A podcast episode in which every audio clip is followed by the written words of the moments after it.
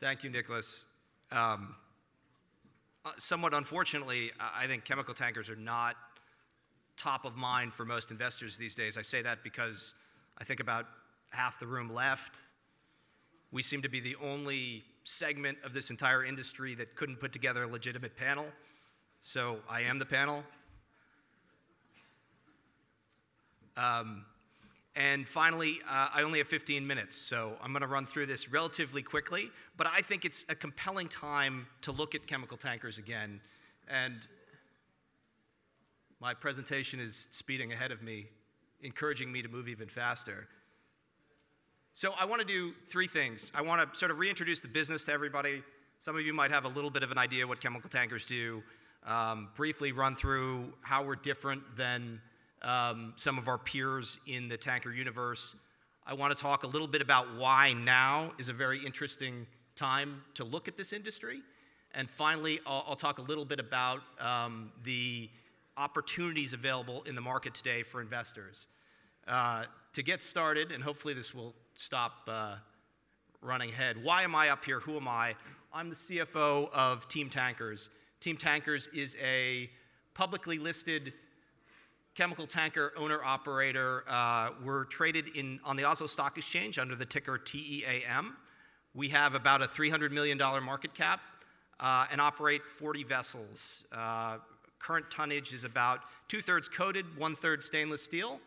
And um, the most interesting uh, aspect uh, of our company today is we have a very strong balance sheet. We actually have negative net debt and are uh, in a position to deploy capital at a time when investment opportunities in chemical tankers look pretty compelling. Okay, chemical tanker business. So, part of, I think, investor um, indifference to chemical tankers is explained by this slide. Look, we are a quarter of the size of product tankers, our uh, nearest cousin in the tanker industry. And something that continues to blow my mind the dry bulk industry and the crude industry, their order books are larger than the entire on the water fleet of the chemical tanker industry. What is a chemical tanker? It's easiest to explain that to compare two vessels that are outwardly and externally the same, and that's the MR. People know the standard MR uh, fairly well in the clean products trade, the workhorse of the global clean products trade. There is a chemical MR that is uh, the analog to that vessel. Well, how are they different? They're different because the chemical tanker will have 16 to 20 tanks versus the uh, CPP carrier with about 8 to 10. In addition, the chemical tanker, each uh, tank has its individual uh, pumps and lines, whereas the uh, product carrier, uh, most of the tanks will share common uh, pumps and lines. Uh, in addition, it's important to point out that the coating on the vessel is different. Chemical tankers have specialty, coating, specialty coatings that enable to, them to carry a wide variety of caustic and hazardous cargoes. Um, and last, uh, the inert gas system, which sounds like a detail, but it's actually very important for the carriage of um, some of the more sophisticated chemicals. Chemical tankers have a nitrogen system rather than using uh, byproduct gas as most of the rest of the tanker world does. Okay, what do we carry? We, we group the world into uh, four different product car- categories, uh, starting with organic chemicals, which is the backbone of most of uh, the chemical trade. Think of these as everything that comes out of the petrochemical refinery chain, um, largely tied to uh, general industrial production and global GDP growth. Moving on, uh, we have organic chemicals, which is easily thought of as acids. Uh, this is what is carried on stainless steel uh, chemical carriers, a, a, little more tied to more specific industrial niches, fertilizers, mining. Uh, and finally, we have veg oils. Uh, veg oils, the two most important being palm oil and uh, soy oil. Again, these are um, largely car- correlated in the developing world to a home cooking fuel and in the developed world to biofuel production. Finally, uh, chemical tankers do carry a lot of clean uh, petroleum products and also, from time to time, uh, the dirty uh, or fuel oil products as well.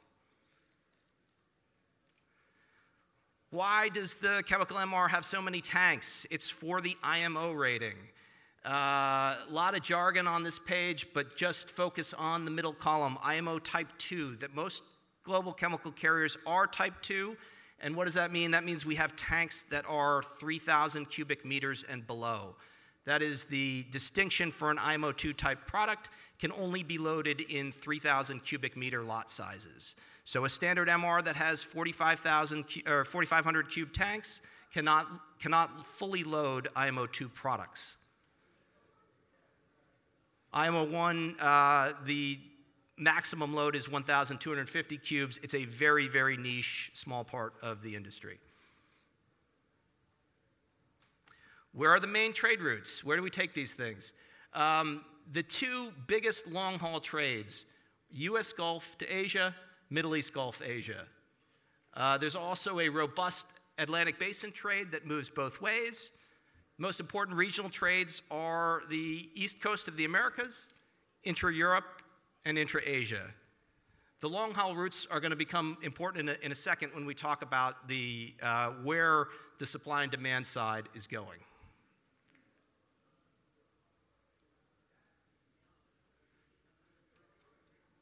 I'm slowly getting the hang of this, so thank you.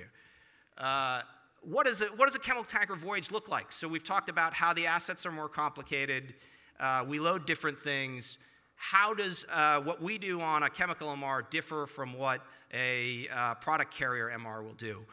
Well, this is an example of a voyage uh, that has the front haul US Gulf to Asia, as I just spoke about. We'll load in five or six different ports in the US Gulf. We'll take those cargoes, different cargoes, largely different customers. We'll take them to five or six ports in the Far East. And along the way, we'll also uh, load an interim cargo in the Far East and take it to Australia. This voyage example um, was almost 100 days long. So think of it as three to four times the length of uh, a standard point to point product carrier. This is also an interesting example because it shows our trading pattern. After we uh, perform this front haul voyage, RMRs typically will look to move clean products or veg oils from um, the Far East to Europe and then clean products across the Atlantic basin to uh, position ourselves for the front haul chemical trade again. Multiple cargo operations, multiple loads and discharge uh, create a much more complex environment for the operation of chemical tankers. What does all this lead to? Um, significant barriers to entry relative to the bulk trades. Uh, clearly, because of what we carry and what it can potentially do to the environment and to people, vettings are very, uh, very stringent and increasing complexity. I think the vetting environment in chemical tankers is well beyond where it is in our uh, crude and product uh, peers. In addition, the nature of the cargoes and the technical complexity make it much more uh, intense on both the shore side and shipboard operating side. Chemical tanker companies generally have more people shoreside as you have to handle many more uh, operations for each voyage, tank cleaning after each voyage, and uh, such things as uh, load planning and uh, cargo uh, maintenance during the voyage. Finally, um, it's, it's harder to build uh, a chemical tanker. There are uh, a limited number of yards uh, in the world that uh, certainly far fewer than can build product tankers. Um, additionally, increasingly, it's hard to find, attract, and keep qualified people both on board and ship side uh, that know how to operate in chemical tankers. It's a much more demanding trade, especially on board, much more demanding of the crew, and uh, attracting and retaining the right people is hugely important. Moving on to the market. Um, with the chemical tanker industry, so on the left there we have oil products, which includes uh, clean petroleum, dirty petroleum products on down. On the right, we've got um, just focusing on the pure chemical trades. And the long term trend is steady increase in global demand. Um, we expect that to continue, largely tied to global GDP gains. what's changing that's exciting, and that is the shale gas story. Now, you probably, a lot of you heard the LPG panel uh, earlier. Nobody had heard of an LPG tanker in 2013 and 2014. But with shale gas and the first order derivatives of shale gas being those LPG trades, all of a sudden we've had an explosion of investor interest and uh, company sophistication on the LPG side. Well, we think something similar is coming in chemicals. Chemicals is a second order derivative of shale gas. The plants have to be built before the export capacity is there.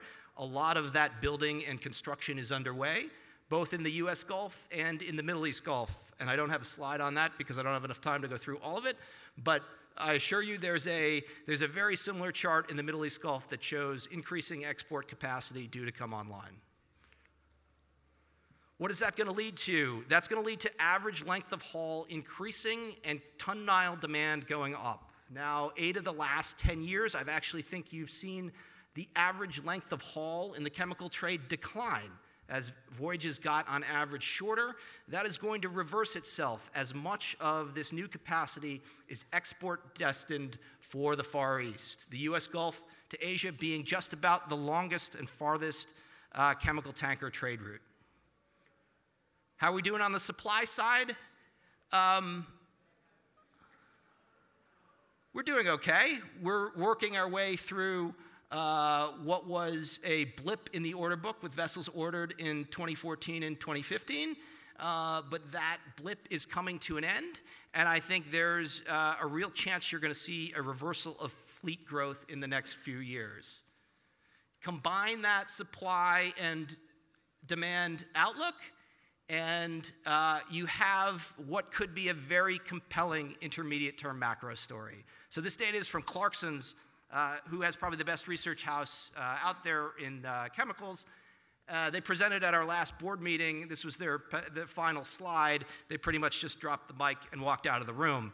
Now, I'm not going to claim that we're going to see 2000 levels of 2007 levels of fleet utilization in 2019, but this is one interpretation of how continued strong, um, strong demand growth combined with that ton mile story and fleet growth re- reducing create a pretty compelling economic situation for the industry.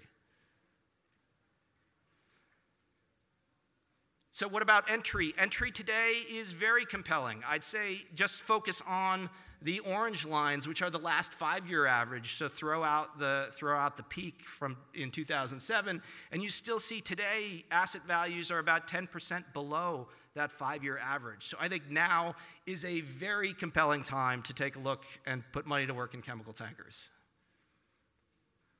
Now, uh, a little bit of the bad news. Uh, how do you do that today? I'm not going to talk about the credit side at all, but I'm going to talk about the equity side. We've seen private equity be very aggressive in chemical tankers. I think private equity has um, had a number of investments in the industry, and in terms of institutional capital, is one of the few pockets that has uh, has invested in chemical tankers. Roughly half of these sponsors um, created their position through a recapitalization, and half through the backing of new building orders. For public investors, uh, it's a little bit of a different story. There's only four publicly traded chemical tanker companies. We are one of them. Two of our Oslo listed peers, Stolt-Nielsen and Odfjell, are other. And then Navig8 is uh, listed OTC in Norway. Uh, now, uh, we, we, could spend 15 minutes itself on this slide, but the one thing I'll point out is the uh, average daily volumes. Even Stolt-Nielsen, the largest company in the industry, has uh, trades less than 10% of the dollar volume of stock that a very liquid um, uh, shipping company such as Scorpio Tankers would trade on a daily basis. So it, it's a very difficult situation for public equity investors. How do we as an industry change that? Well, a Team, we're pretty convinced that the answer is consolidation, that we need to drive and create uh, bigger and scale opportunities for investors in the capital markets broadly. We think there are other benefits. We think these barriers to entry create real economies of scale, and um, we think there are uh, a number of different players in the industry today that are like minded. What would this look like? Okay, this is never going to happen, but what if all those smart private equity players from two slides ago got together and got on the same page with this uh, and decided to put all of their assets together? Well, we'd have Team Nordic Bulk Horse CT8, which is a terrible name, but everything else here is very interesting. It'd be the largest chemical tanker owner operator in the world, and it'd have a public equity market cap with, moder- with modest leverage in excess of a billion dollars. So I, I, think it takes more than, more than two people getting together, but I think there are a number of um, players in the industry that are considering this right now. Okay, I am out of time. So, just as a summary, look, it's a chemical tankers, differentiated shipping service, greater barriers to entry, consistent demand growth combined with a potentially compelling story on the ton mile side Supply side is under control, it's an attractive point in the cycle. And finally, the industry needs to do a little work to create vehicles that are capable of attracting large scale institutional capital. Uh, I don't have any time for questions, but happy to take any via email or phone call. If, uh, if anybody thinks of something after this, uh, please feel free to reach out and contact me. Thank you.